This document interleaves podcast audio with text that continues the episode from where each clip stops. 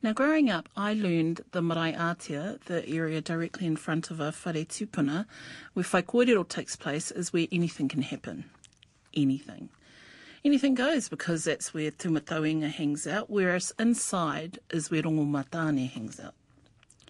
Now, that isn't to say things don't get mucked up and that it doesn't get messy. Of course it does. Humans are humans who don't necessarily play by the rules or even understand them at times. However, if your house is the only place where you can assert your rules, your tikanga, would you hand that power over to someone else willingly?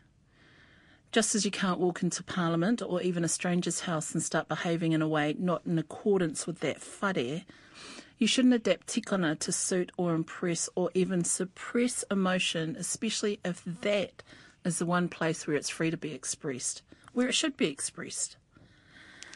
Being polite in our opposition is a phrase I saw in a written response that our next guest, Dayle Takitimu, had about Māori protesting at Waitangi. That begs the question, are we?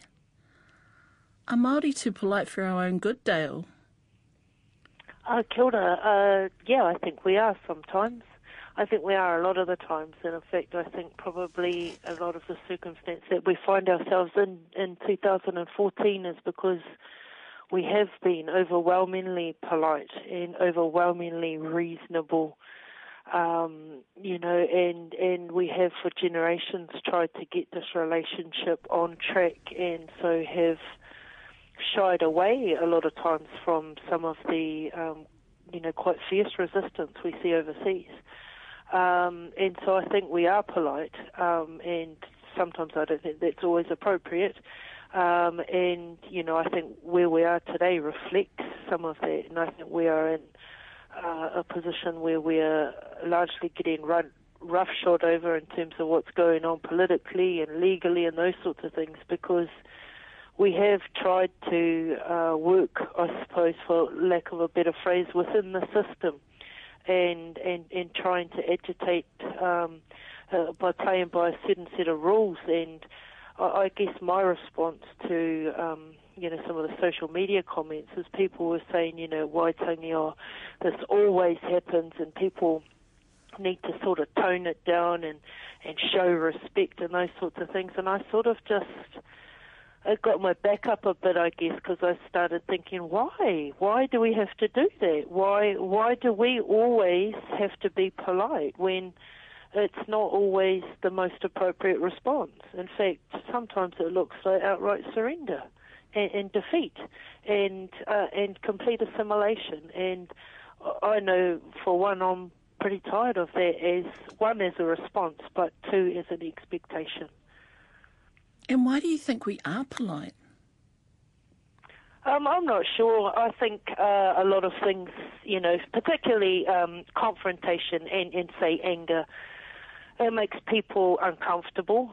And I think some of the politeness or expectation for politeness is driven by a fairly colonial agenda, to be frank, where a lot of people are uncomfortable. There's been a lot of discomfort, even within Māoridom, about the waving of the Tino Rangatiratanga flag and and pushing treaty issues and things like that. I mean, that largely has been done by a small faction of activists, largely at the front line, who have pushed it and have refused to be polite.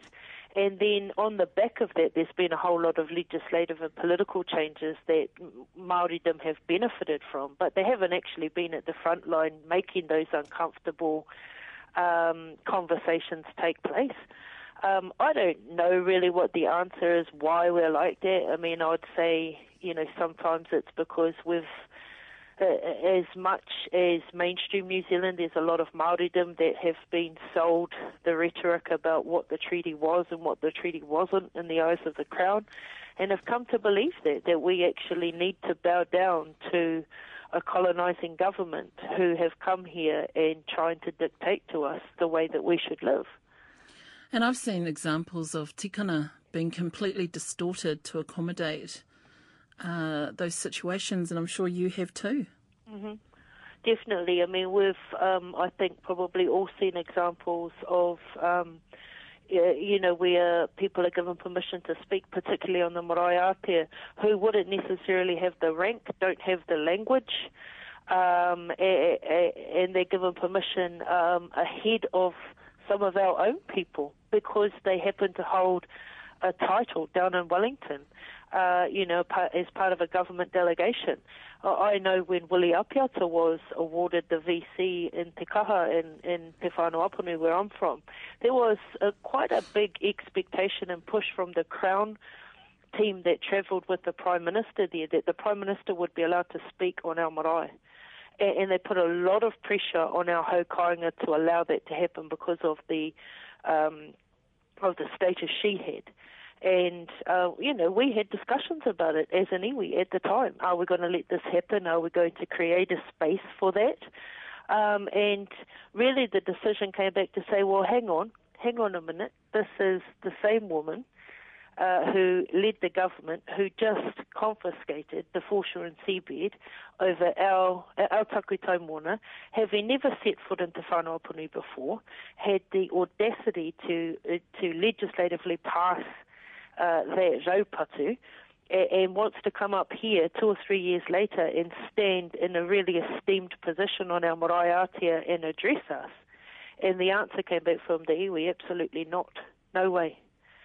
But I've seen other examples where those sorts of dignitaries have been allowed to do that.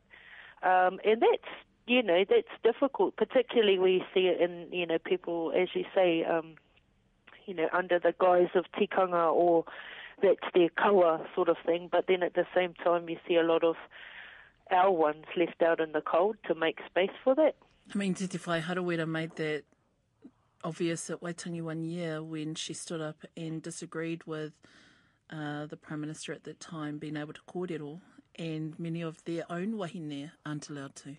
You know, I think those are valid, you know, they're valid concerns to raise, I think. I mean, not that I need to give validity to anything to find those, but, you know, those are discussions that should be had, but instead people are shutting them down because they're saying, oh, you know, you should show respect and you should be polite because that's the Prime Minister or that's the Governor-General or, you know, those sorts of things. And it's like, why? Why can't we have these conversations, even if there's emotion and there's anger and there's awkwardness? Now, don't get me wrong. I'm not saying, you know, there should be violence or that we should go out and hurt each other and all those sorts of things. But I don't think discomfort is an excuse to basically sanitize everything so we can't have a conversation at all. You go to that top marae at Waitangi, all the good kōrero, the analysis, everything like that is going on down the bottom. Up the top, it's like a tea party. It's like a completely different Waitangi to the hard political analysis and kōrero that's going on down the bottom at the marae, where everybody can have access to those discussions. And some of them are heated.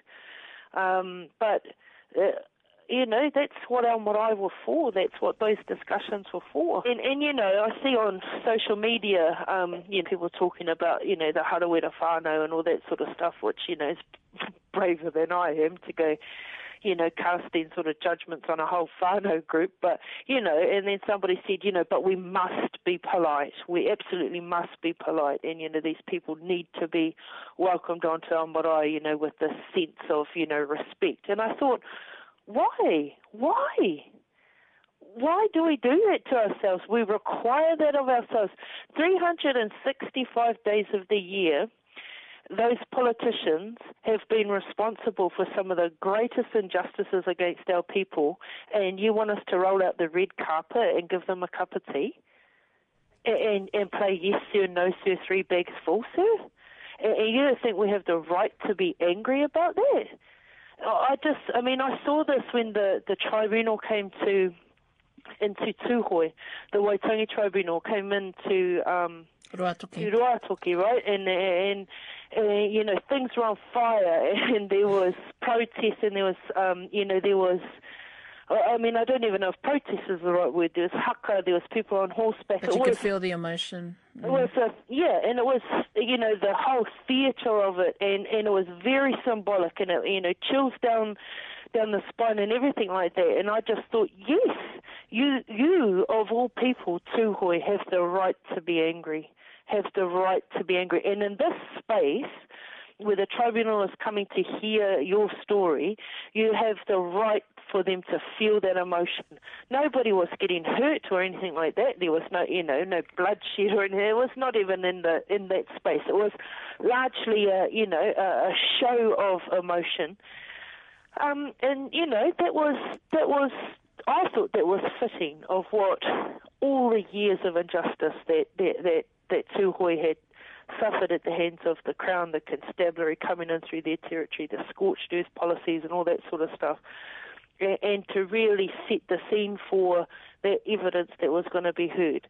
And then the tribunal then turned around and essentially tell Tūhoe off for doing that. Yeah, on their own land, and almost in a school principal-like way, say to them, that's not good enough. You've scared people, and you've let it get out of hand. And I kind of thought, well, really, nobody. I mean, I don't think anyone there could have seriously thought that they were in danger of being hurt. Yes, it was emotional and made the hair on the back of your neck stand up and stuff like that, as it should, because it's an important part of our history. But, to then be told off like they were school children, to say, you shouldn't have done that, I just thought, this makes a mockery of this whole system, the whole system of tribunal, Waitangi tribunal and that sort of stuff. But, I just think that people want to reap the benefits of the oppression and then want to turn around and tell you how you should appropriately act. And that you should, basically put on a pinafore and serve these people a cup of tea. I'm over that. That's why. I just don't understand why. And unless someone can tell me why we need our response to colonial oppression dictated to us, I'm just not going to swallow it. Ko Dayle Takitimu tōku ingoa, ka hau tētahi o ngā mokopuna o te iwi o Te Whānau-ā-Apanui. Kua hau hoki he kaimahimo te iwi, i roto i nā take a te ture.